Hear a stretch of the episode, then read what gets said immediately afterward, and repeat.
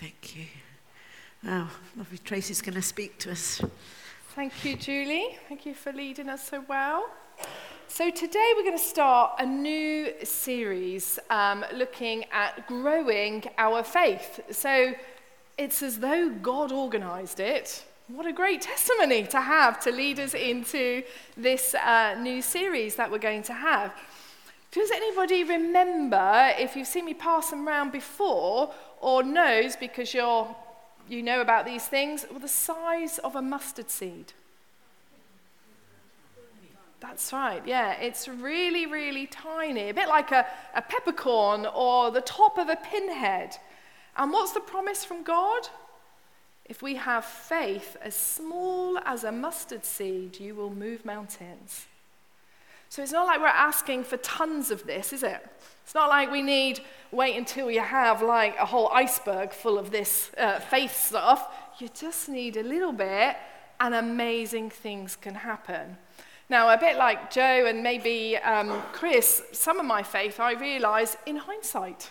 When we look back and we see where God was and what he was doing, we realize what was at work, and then that helps our faith to go on and builds trust as we go forward. So today, the start of a, a new series over six weeks is looking at how can we have big faith? How can we have faith that moves mountains?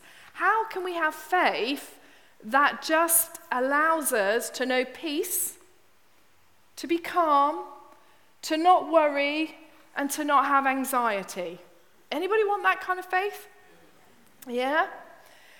And just imagine, and for those of you who, you know, this, uh, have been Christians a long time, maybe, you know, this is something that we all still need to keep on hearing.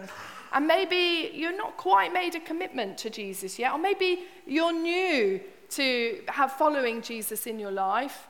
Maybe you're somebody who has followed and has been hurt by church or disbelief in God or something or other, and your journey has got interrupted and you're just starting to explore again. So, what I want you to imagine, wherever you fit on that scale, what would your life look like if you had total belief and trust in God that everything, everything would be okay. So, whatever temptations you face, you could just relax and say, It's fine. I've got God. God's going to get me through this, and He's going to overcome me, or uh, help me overcome it. What happens if you had the kind of faith that you're so worried about a particular situation, and you go, Hold on a minute, I can take this to God, and it's going to be fine. I don't need to worry, do I? Oh, look at that, wasn't any worrying. What does it matter? Let's just believe in God and He's going to get us through. And please don't think I've got this together. I am talking to myself this morning as well.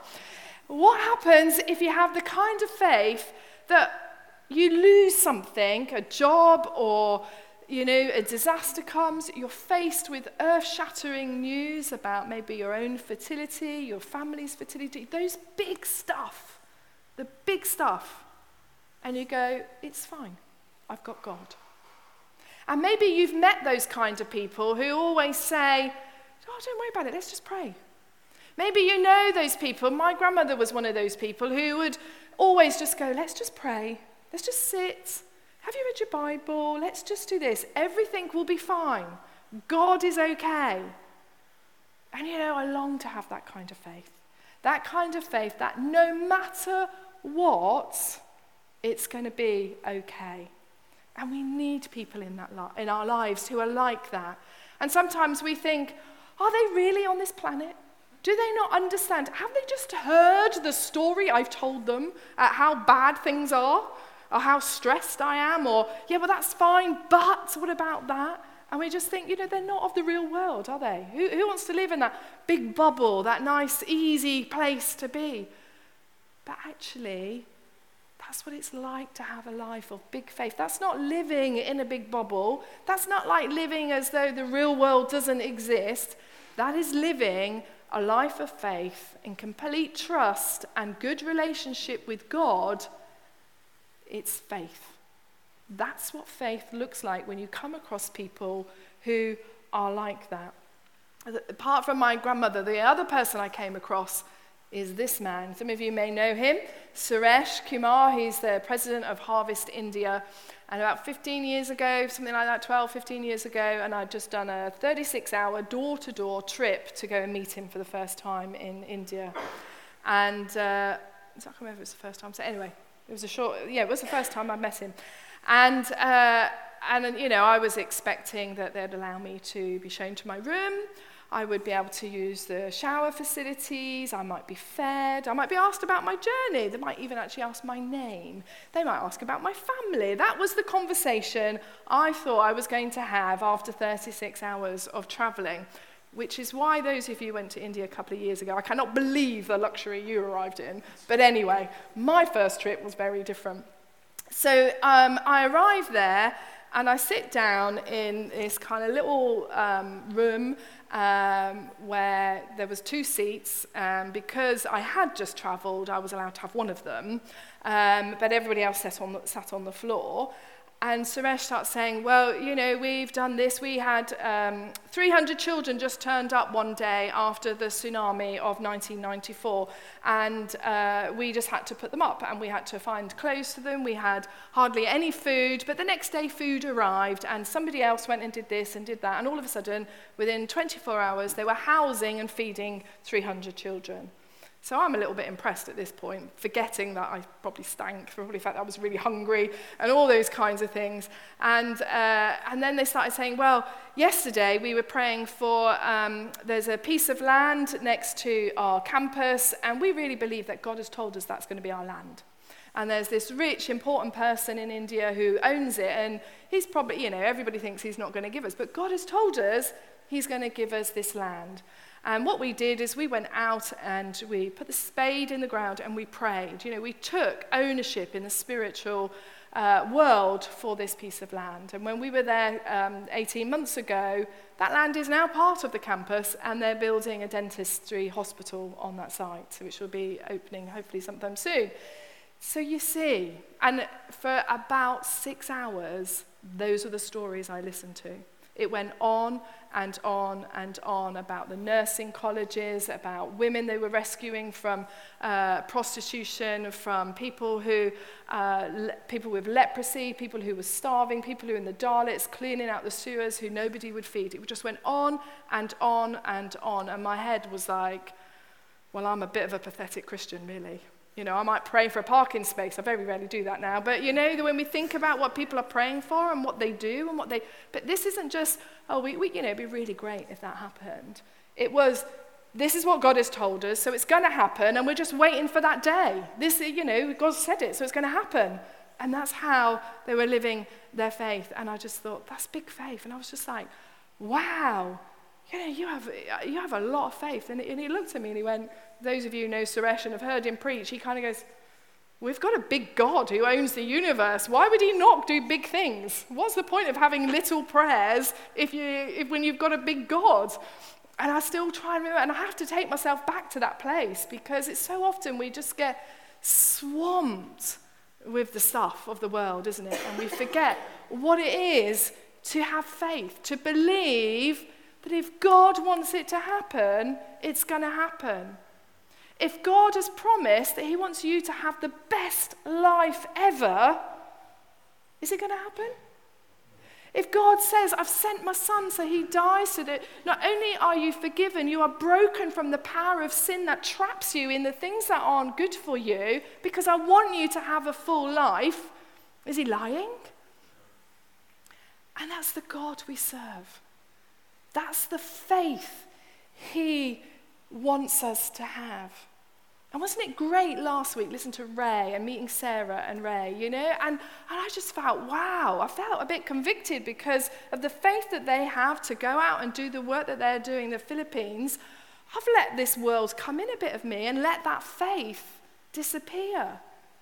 That we have a massive God who loves us, who wants us to do great things, who wants us to be broken from the things that do us so much bad. He wants us to be happy. Can you believe that? God wants you to be happy. You really don't believe that, do you? Hey? Who wants to be happy? Yes. Who wants to have fun? Who wants to have joy?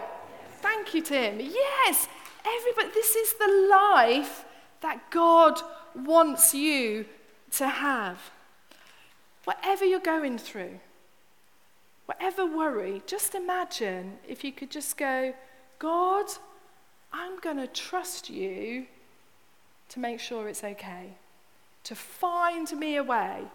It doesn't mean to say that boof, the next minute is going to be there, as so there's a fairy who's just done some kind of, you know, magic spell or something like that. That's not what we're talking about. That is not faith. That is not relying on God. God might lead you that you have to go and do something for that.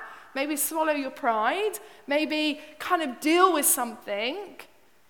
But that's the journey God wants you to do. He, he said, you know, Jesus said to his disciples, okay, if you want to follow me, that's great. I'll have you. And it's still the same today. Come follow me, but know the price. Know the price. Yes, you can have all of this. There's lots on offer for you freedom, less worry, no worry, less stress, no stress. But you are going to have to work at this. You are going to have to do it my way. And maybe some of us are quite familiar with the story of Adam and Eve, where God had given them everything.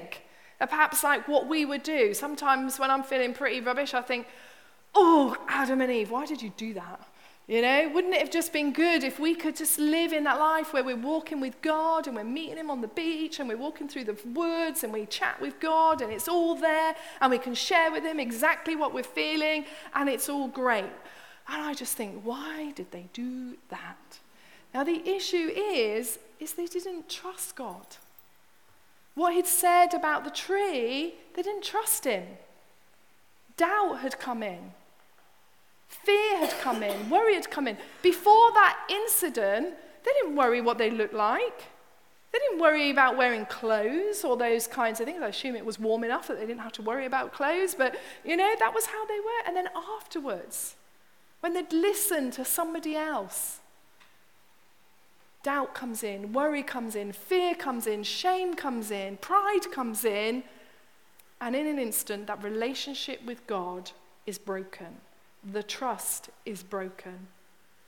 And now we're in a time where we have to regain that relationship. It was, it was there for all of us, and it's got broken. And now we live in a time where we have to be the ones reaching back to God to re- rekindle that relationship to get things working. So it's not about obedience. Sometimes we think it is about obedience. If only Adam and Eve had done what they're told, then we would be where we would be much better. It's not the obedience.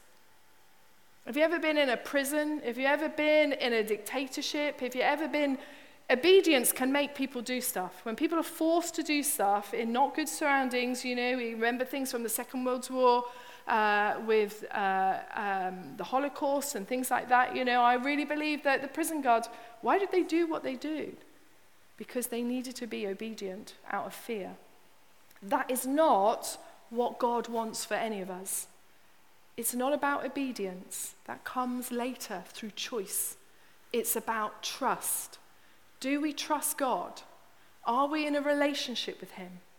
And then the rest comes. Those are the big decisions that we need to make. If we think about the um, Israelites when they were in Egypt, as that story moves on through Genesis, we see that they're crying out, they're slaves. You know, their children are being killed because they decided that there was too many of them and they, didn't, they wanted to reduce the numbers. And God hears their cries and rescues them.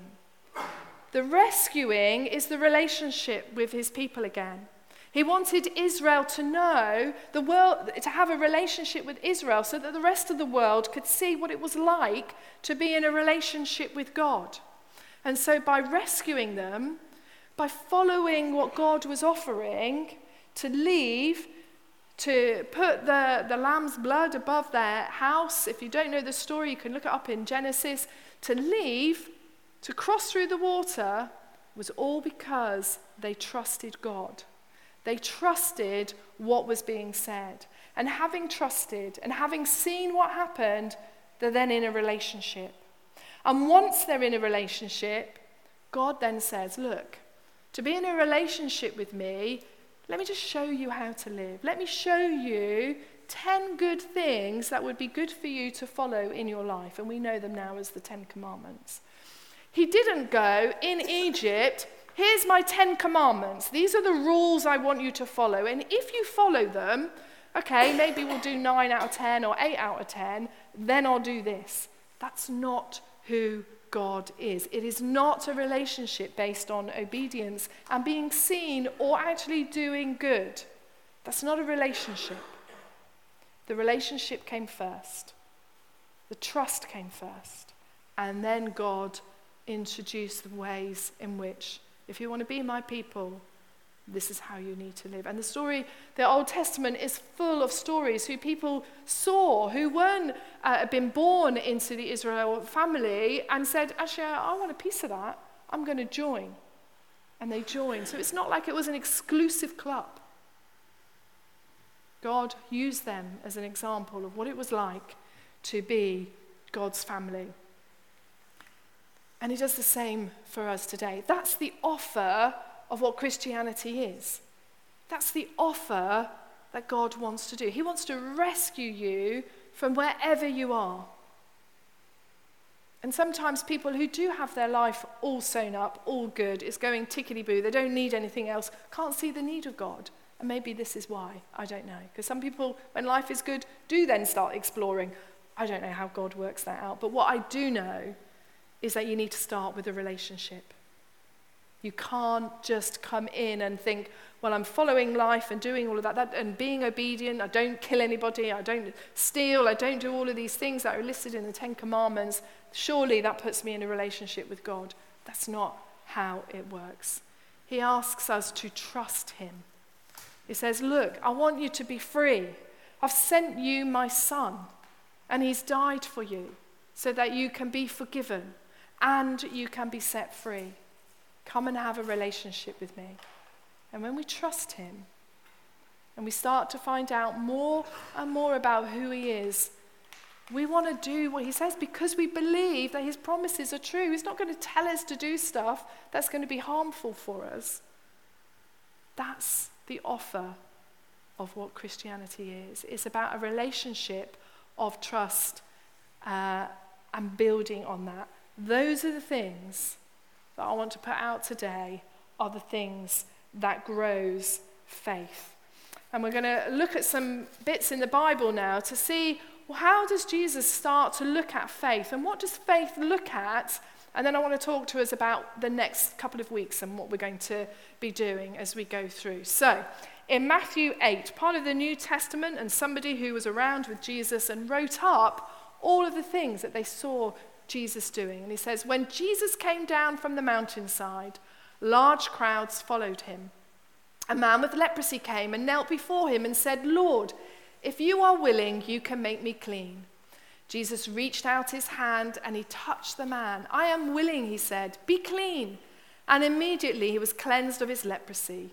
And Jesus said to him, See that you don't tell anyone, but go, show yourself to the priest, and offer the gift Moses commanded as a testimony to them. So his disciples are following Jesus around, and he does a miracle because the leper could see that Jesus was the one who could heal him. And Jesus is going, Great, this is wonderful. Be clean. Go and tell the priest. You know, we've followed through. Now I need you to follow through the next part so that others may hear. And it's all very exciting, isn't it? God does these kind of miracles. People want these kind of miracles today. Do we need to have leprosy back again so that we can have these kind of, lip- these kind of miracles? What are you going through that has the same impact in your life that somebody with leprosy has. Because that's what God is talking about. This is just one example of what God can do when we have faith to be repaired, to be unbroken, to be fixed by Him, to be put back together, to have our hearts healed, to have our addictions dealt with.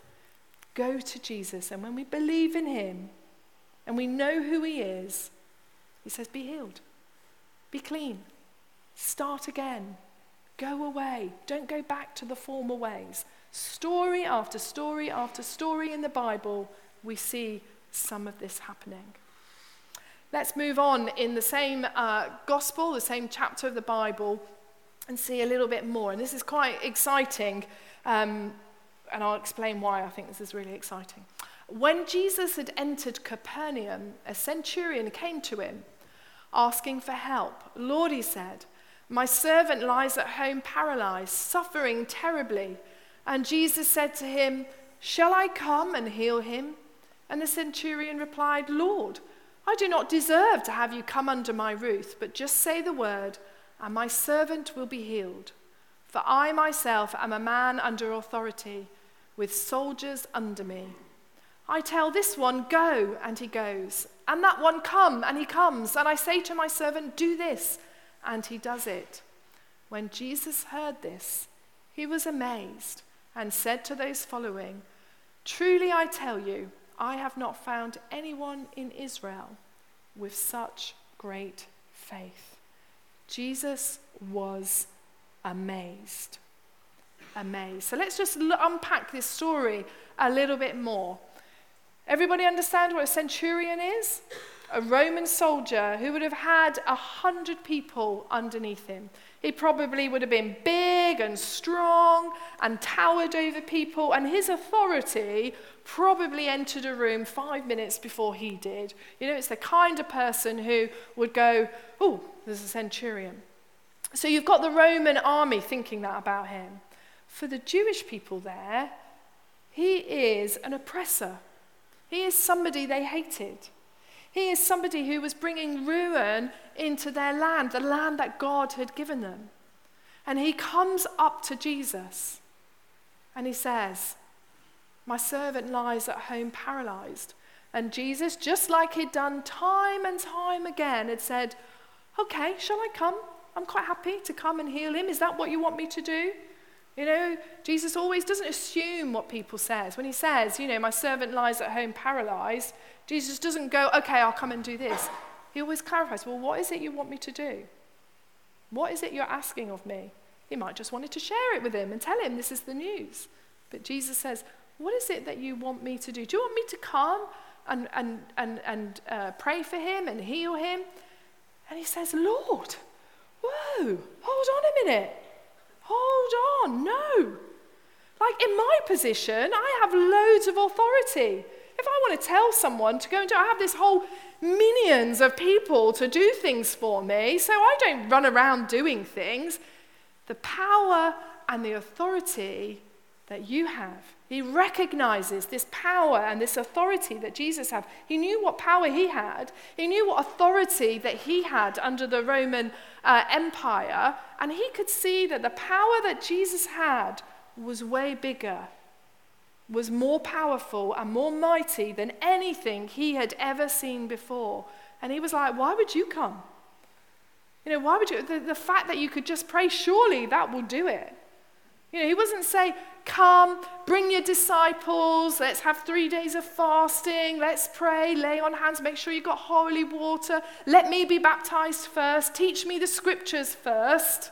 It wasn't any of that. He just said, You just knowing about it will make it okay. And Jesus said he was amazed. He had not seen this type of faith in the whole of Israel. And I was trying to think, what does that work out to be like? And last night, somebody who I share my house with was a little bit happy that Southampton lost at the football yesterday. And that's when the idea came to me. This is like, I don't even know who the captain or who the manager of Portsmouth is at the moment. Who's his name? Who's the captain of Portsmouth? Kenny Jackie. Jackett. Jacket. Sorry, such a good football fan I am. So, Kenny Jackett, I think it's the same as Kenny Jackett saying to all of the Portsmouth players and people, well, the Southampton people are better than you. Yeah? Do you get what I mean? Because the Israelite, he's saying for all of the Israelite people, maybe I should use a Liverpool example. Liverpool Everton, that kind of scenario. The people that the Jewish people, God's people, hated, didn't like, were oppressing them, Jesus says, Look at them. Look at the faith of that one man. It's way bigger than any of you have ever had. And he was amazed. In fact, it's the only time in the Bible that this is used to describe Jesus' emotions.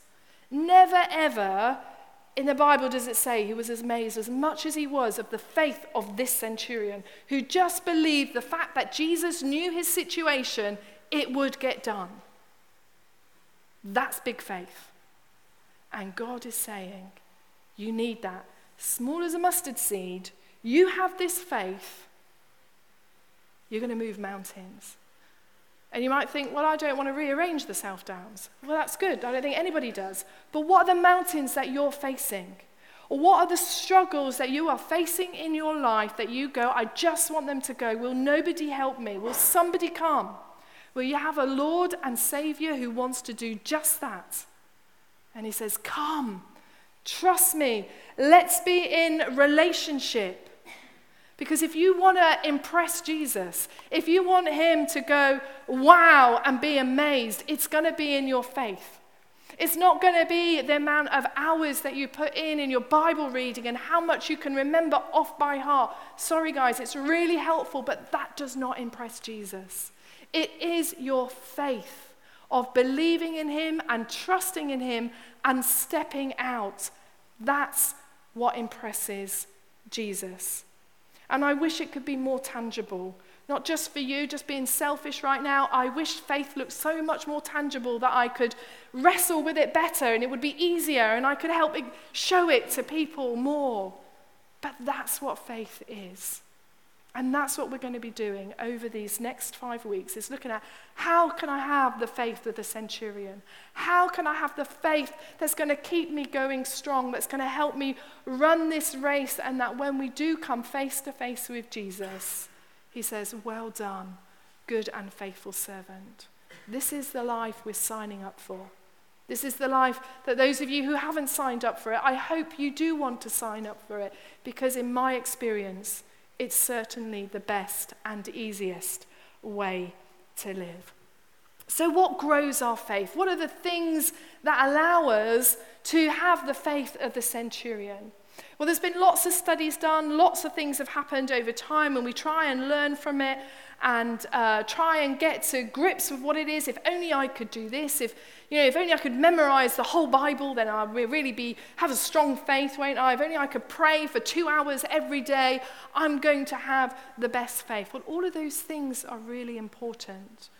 But one of the things that I want to share with you over the next few weeks is some studies that have been done that has a look about our whole spiritual journey, our whole way of life, the way in which we do things that not only allows us to have those highs, but gets us through those lows of our spiritual journey as well. Because to be honest, and let's be honest, because there is no point in not being honest, if we're authentic about our faith, and as Joe shared, there are times when you think, Am I just a little bit mad? Am I the crazy one in the world that believes in God and follows all of this? And is it true? Am I just following a hoax? It's the things that gets us through those times. So what are they?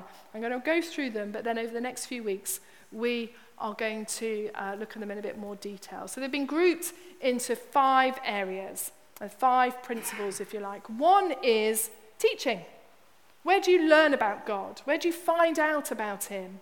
Things like here, right now, listening on a Sunday morning, being part of a house group, going, uh, people, some of you here doing alpha, those types of things, things that we do in the recovery group, messy church, all these things that we do that allow us to learn. Where do we learn some information? It's not about learning lots, it's not about knowledge, it's just about one of the things that we have where we can learn. The second one is called providential um, relationships. So this might be people that you meet along the way that you've bumped into, that have said something or done something for you. I've just shared with you, my grandma and uh, Suresh are people who were very uh, important in my faith and in my, in my journey. They're the people who have amazed me and have been there. It might be your house group, people who've been around you. You know, in my particular role, Jane, when she was church secretary, Michelle, they are really important people to me in helping me be a church leader here. So pray for them. Uh, that it's important people that you might bump into or help, and you think, oh, actually, it was that person. Who invited you to church? Who's helped you and sat with you, cried with you, prayed with you through difficult times? So it's who are those relationships that we might have. And the next one is our own private discipline. So, yes, I'm not saying you don't need to read your Bible or fast. I'm not saying that. I'm just saying it's part of the mix. You need to have your own good private disciplines of reading the Bible, of fasting, of praising, of worshipping, and of giving time to listening to God. These are the things that are important. Personal ministry. Sorry about the photos. I know there's quite a lot on there, but I was just having a quick look on Facebook of the things that we do as a church. You know, we did go to India. Some of you have done other things. We're hearing from Ray, from Tearfund, and from Gary in uh, Mallorca, understanding personal ministry. Julie's been over there a couple of times now. The things that we do, running groups for children, the recovery group, food banks, Soul Survivor have got on there, a Christmas dinner, who let the dads out, just a flavour of some of the things that you can get involved in to serve, to stretch you. You know, when you kind of think, oh, what am I doing on this plane to India? How did I end up here? How did I end up on this plane to Spain? Why am I walking down the strip in Magaluf? All those kinds of things. Why am I a street pastor? Why am I out on the street praying for people? These are the things that do make us feel uncomfortable, but by stepping out, just as Moses did when he put his head, foot on the Red Sea, things happen, and God says, That's where I want you to be. When you are totally dependent on faith in God and trust in God, then you have a relationship. Those of you who have married or have been married, you'll know you can't really live with someone unless you trust them, unless you have a relationship. If you cannot trust your spouse, it doesn't work you are going to have problems. And it's the same with God. You need trust and you need a relationship. And have faith is going to be there for you when you need Him. Pivotal circumstances. This is another area that we've um, identified as being something where what happens in this circumstance is what impacts your faith. So, what do you do when something big happens? Like you get a diagnosis of illness, you lose your job, somebody dies, you get divorced. What do you do? Do we do what the world does? Or do we run to God? So, this is about how we respond. And what we're going to look at in the, in the next few weeks is actually by keeping the rest of them, the other four, strong, it helps us in this circumstance. If you're not in, uh, in, in good relationships with people, if you're not studying, if you're not learning, if you're not serving, if you detach and unplug yourself from things and you're just hanging on with a thread to one thing, when a disaster comes, or even when a joyful come, thing comes and it, it's, it, it's happy and it's good, actually the first thing that comes under attack is your faith. You need a balance over all of these things. So, what can we do? I would say keep yourself, be aware of those things. And in a moment, actually, I'll do that now. I'll give you, um, I've listed them all down. You can either keep them as a Bible bookmark from the next few weeks, to take one and pass them along, where I've listed these things out. And perhaps over this study, you can start to think about these areas. Not a tick list. This is not a, if I get a tick in each box, I'm doing fine. My faith is okay. Let's get away from legalistic thinking. What I want you to think about is your journey. Where have you had these things happen? Where do you not have them happen? Can you do something about it? This is about helping you explore what has impacted on your faith. What are the big things that have helped? You know, we, uh, yeah. But these are the reasons why, as a church, I think it's important that we do have mission trips why we go to New Wine, why we like the kids to go to Soul Survivor, why the guys go to CVM, Whatever conference you might go to or is important to you, it's important that you do these things. You have things that stretch you and allow you to grow. It's why we encourage people to be in a, in a house group because we think it's really important that you get to know people, you study people with people, you trust people, and you can create those important people around in your life. You know, when um, you have um, big things happen, uh, you know, good things. So, for instance, uh, some of you might know or might not know, it's my fault I didn't put it in the notices, but Gemma, our administrator, she got engaged this week. This is so exciting, isn't it? And uh, they set the date for next year, and it's all really exciting. Now, I've known Gemma for over 10 years, and you know, I just know that that's going to be a massive party and a massive celebration because of the people she's had in her life. You know, she's been a, a, a dad's been a minister at Cosham Baptist Church now for over 20 years, and there's been lots of people in their lives. And, you know, you can just see that everyone is going to be so excited for them on their wedding day because they've had people speak into their life. They've had youth group leaders. They've had all of those types of things. And isn't that a great thing? If you've got kids, don't you want that for your kids when they grow up? That there's people speaking into their lives and helping them on their journey that isn't just you. Yeah? Anybody who's been a parent and going, I wish somebody would come and talk to her and find out who can they go and speak to? It's not me, keep nagging, keep doing all these kinds of things. That's why church family is so, so, so important.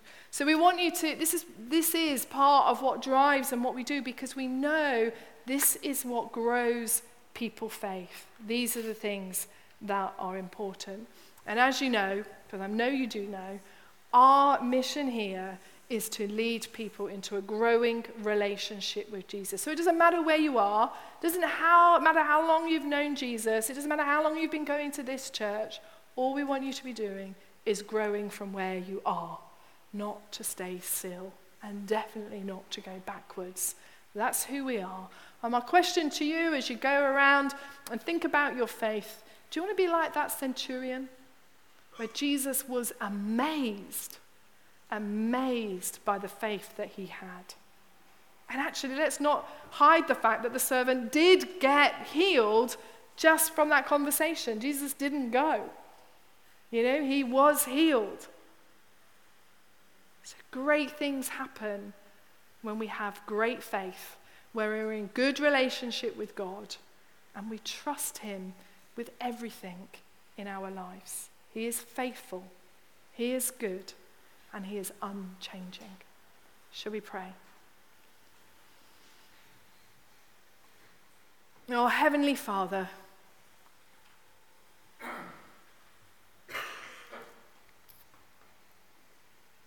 remind us today, because we're so forgetful, we're so fickle, of how great you are, of how wonderful you are of how you love us and how you trust us and how you want a relationship with us. Lord, we thank you that when we're far off or when we're close and we still do stupid things, you have faith in us. You see us for the person you've created us to be. And we thank you, Lord, for your mercy and your grace that we need every day.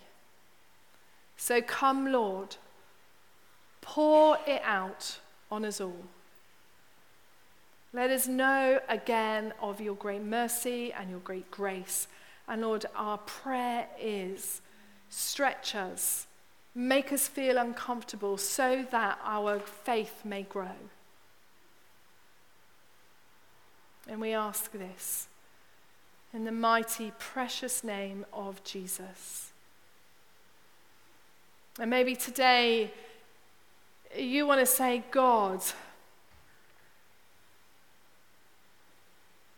I want to come back into a good relationship with you. Maybe today is the day you're going to say, Lord, I want faith like that centurion. And maybe some of you are sitting here thinking, oh my gosh, look how far I wandered. Look how far I stopped trusting. And the great thing is, is that our Heavenly Father says, it's okay. Just say, I'm sorry. Forgive me, Lord. Let's begin again. Let's begin again.